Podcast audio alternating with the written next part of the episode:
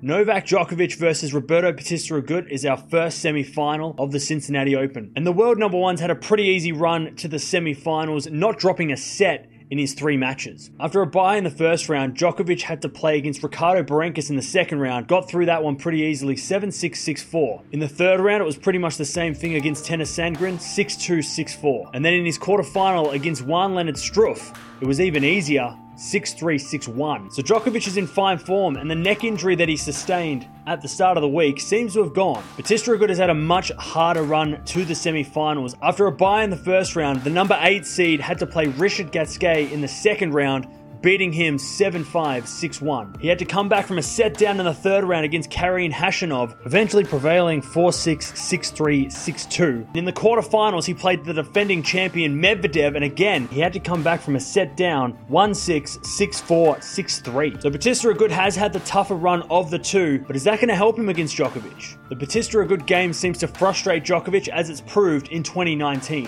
Djokovic yet to be tested in this tournament, and with RBA winning two of their last three three meetings on hard court. Is the world number one in trouble only days out from the US Open? Can the number 12 beat the number one? Or will Djokovic just prove that he is the favourite going into the US Open by beating a guy who has troubled him in the last few matches? The keys to the match from Djokovic's point of view is he's got to keep his cool and hope that his neck holds out. If RBA is going to get the upset win, he's going to have to play consistent He's had to fight back against Djokovic in two of their last three matches, losing that first set. So he's going to have to keep his head up if he does lose that first set against the number one. I think Djokovic might lose a set here for the first time this week against a guy that seems to frustrate him, but I think he gets through in three sets and will make the final. Let me know down in the comments below who do you think's going to win and what do you think the scoreline's going to be.